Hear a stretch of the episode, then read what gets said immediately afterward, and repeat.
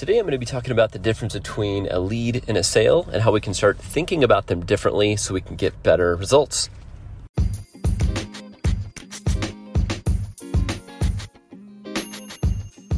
If you ever wished you had a guide to help you navigate the complex world of online marketing with basic frameworks and basic actions, then this is the podcast you've been looking for. I'm your host and guide, Brad Parnell. With a decade plus experience working with startups to global brands, I've got insights and actions for you. I can't wait to share with you. Let's go to today's topic.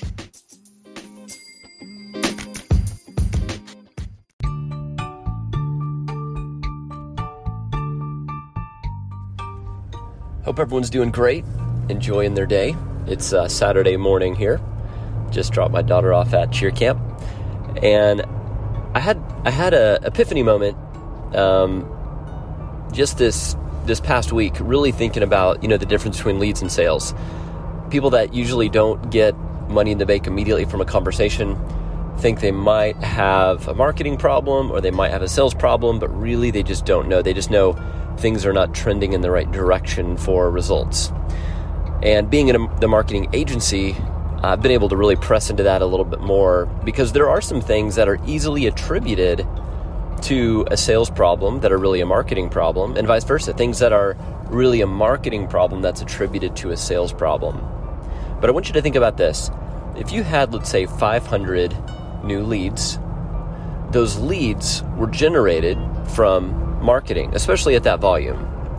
And when you think about doing marketing, it's very different than a traditional, like a warm referral, right? If you if you have someone that is handing you and giving you referrals, that's going to be at a much lower and smaller rate.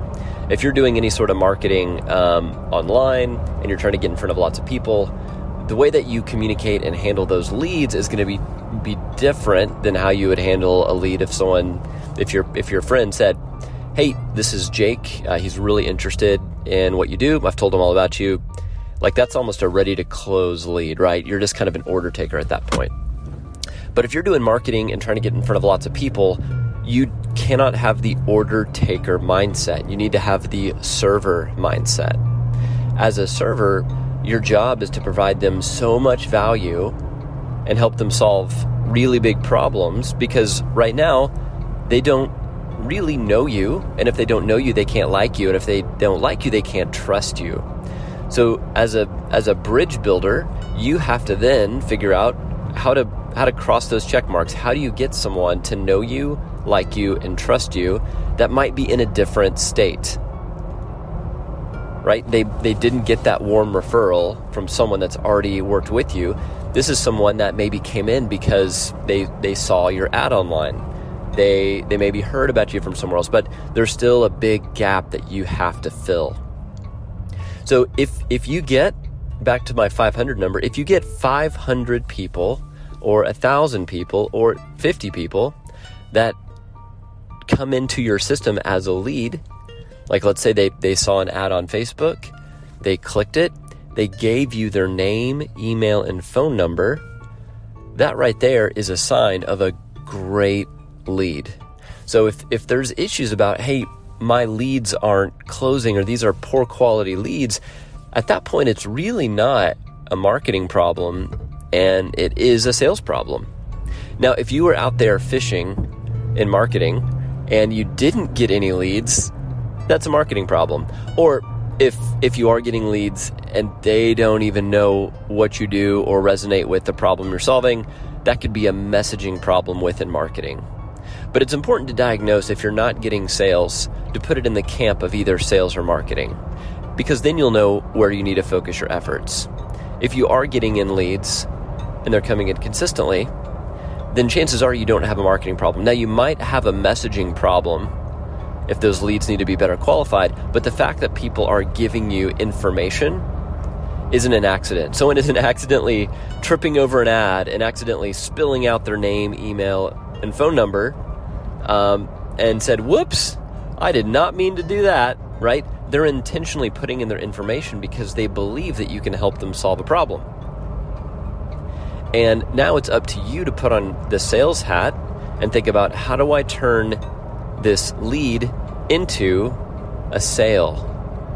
And again, if you're getting in front of lots of people and they don't have the know, like, and trust check mark, then it's not, you, you, again, you cannot think of it as an order taker mindset. You need to think of it as a server mindset. How can you serve these people and guide them to a solution? And you don't want to start with your core product or offer. And that might sound counterintuitive, but if, if someone is looking to solve a problem and they came in online through something that they downloaded or heard, they might not be ready for your biggest package. And in fact, that could scare them off and ruin that relationship. Instead, you want to guide them step by step to your biggest solution. If they're ready to buy, they'll let you know. If if they come into your system and you're sending them information and you're you're trying to push them to a next step, trust me, they will let you know if they are ready to solve that big problem and they're ready to, to shortcut the process.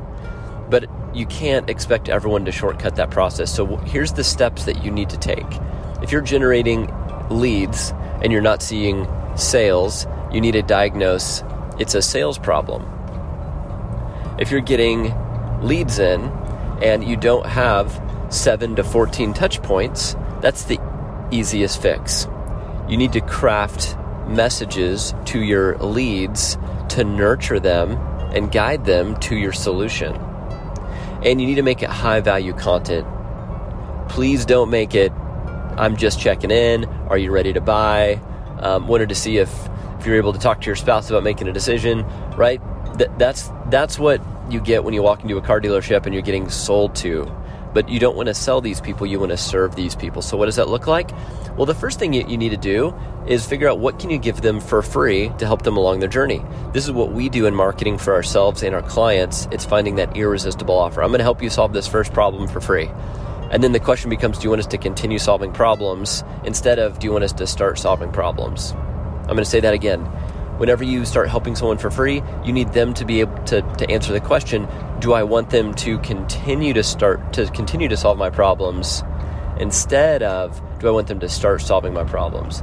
If you can solve a problem for someone, they're going to show you the next problem to solve naturally. And it's going to become an easy, great, fruitful relationship.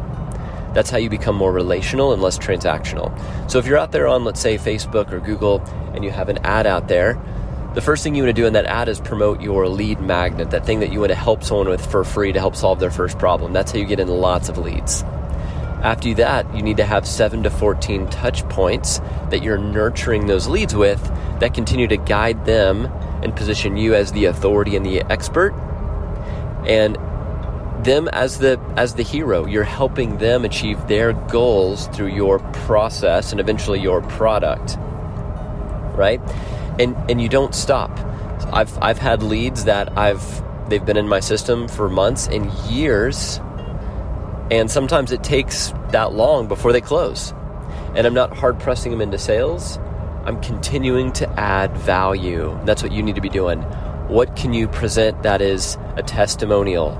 A case study, something you can give away for free. If it's a if it's a quick video you shoot on your phone, if it's a um, a course that you've built, if it's a training, if it's a webinar, if it's an audio recording, if it's a podcast like this, if it's a blog, everything that you do, you need to be creating great content that solves your dream customer's biggest problem and publishing it into the world. It doesn't have to be perfect. Doesn't have to be overly produced. It just needs to be launched. You might have heard it said, I think Dave Ramsey even says, the sum of fifty percent done now is better than one hundred percent done never. And people even go further to say, man, thirty or forty percent done now is better than one hundred percent done never. Don't worry about it being perfect, but you just need to start creating content because the right message is going to hit the right person at their right time when they're ready to buy. But if you're not producing high valuable content that they can consume, then they're going to forget about you. They're moving on to the next. You want to be top of mind for these people and always serving them with great high value content that's not salesy, and put that call to action at the end. So the call to action becomes secondary. What do I mean by that? Well, let's say that you're selling um, selling a, a swing set. This is completely random. If you're a company that says sells redwood swing sets and someone has showed interest to download like the new catalog of all the latest swing sets, you might start sending out some emails um, sharing stories about how this redwood swing set has lasted fifteen or twenty years, how their kids or grandkids have gotten to experience such joy of getting off their devices and their screens and going outside and playing on the swing set. Um, and it's it's brought so much joy to the family, right? You need to think about those, the outcomes that your product or service brings, and start sharing and telling those stories. And then the call to action on those might be um, schedule schedule a free appointment. Come in and experience these swing sets for yourself. You are not going to believe them once you see them. Or it might be, hey, go take our quick quiz online and find which swing set is right for you and your family. And then you would simply go through and ask questions like, how many kids do you have? What are their ages? How big is your backyard? You know, those sort of things, because that is a step where you're guiding people to a solution that's going to give them their desired outcome. You're trying to help people hit their goals. So I know I've I've laid out a lot of things here and just kind of rambled a little bit, but what I really want you to take from this and think about is, are you creating high value nurturing content to your leads? If you don't have leads, you have a marketing problem. To fix that marketing problem, you can do some simple things like Google ads, Facebook ads, booking speaking events, trying to get in front of more people. And your call to action isn't just a, a cheesy sales pitch to buy your thing. It's to get your lead magnet, right? And again, the lead magnet is what you give away for free in exchange for their contact information. That can be a checklist. It can be a video. It can be an ebook. It can be an actual book. It's it's your loss leader. What can you give away for free that actually has value, that people are willing to give their information for, and positions you as the expert guide authority, and you're helping them, your dream customer, solve a real problem. Once they've gotten that information from you, marketing problem is solved. People will come in and download that. We've got clients that have hundreds and hundreds and hundreds of leads in a short amount of time from doing this on Facebook that go into their system. And now the question is, how do we convert those leads into sales? Because remember, we've got to move from the order taker mindset to the server mindset. These people aren't necessarily ready to buy right away, but they've expressed interest. So now it's our job to do seven to fourteen touch points of nurture and help them go from point A to point B, right? And this isn't just busy work. This is the emails that give them high value and that try to push them to a next step. And again, the next step could be schedule a free consultation, or if it's a if it's a lower priced product, it could be, hey, are you ready to buy? Right? It's it's anything that's just pushing them to a next step. And when you do that over time, you're going to learn what works and doesn't work. But if you're not doing those things, then you can't say that mark, your marketing doesn't work or your sales don't work. The truth is, you don't have the right process you're taking people through. And hey, if, if you need help, this is my high value content. If you need help doing this for your business, this is why we created the Rocket Fuel Retreat.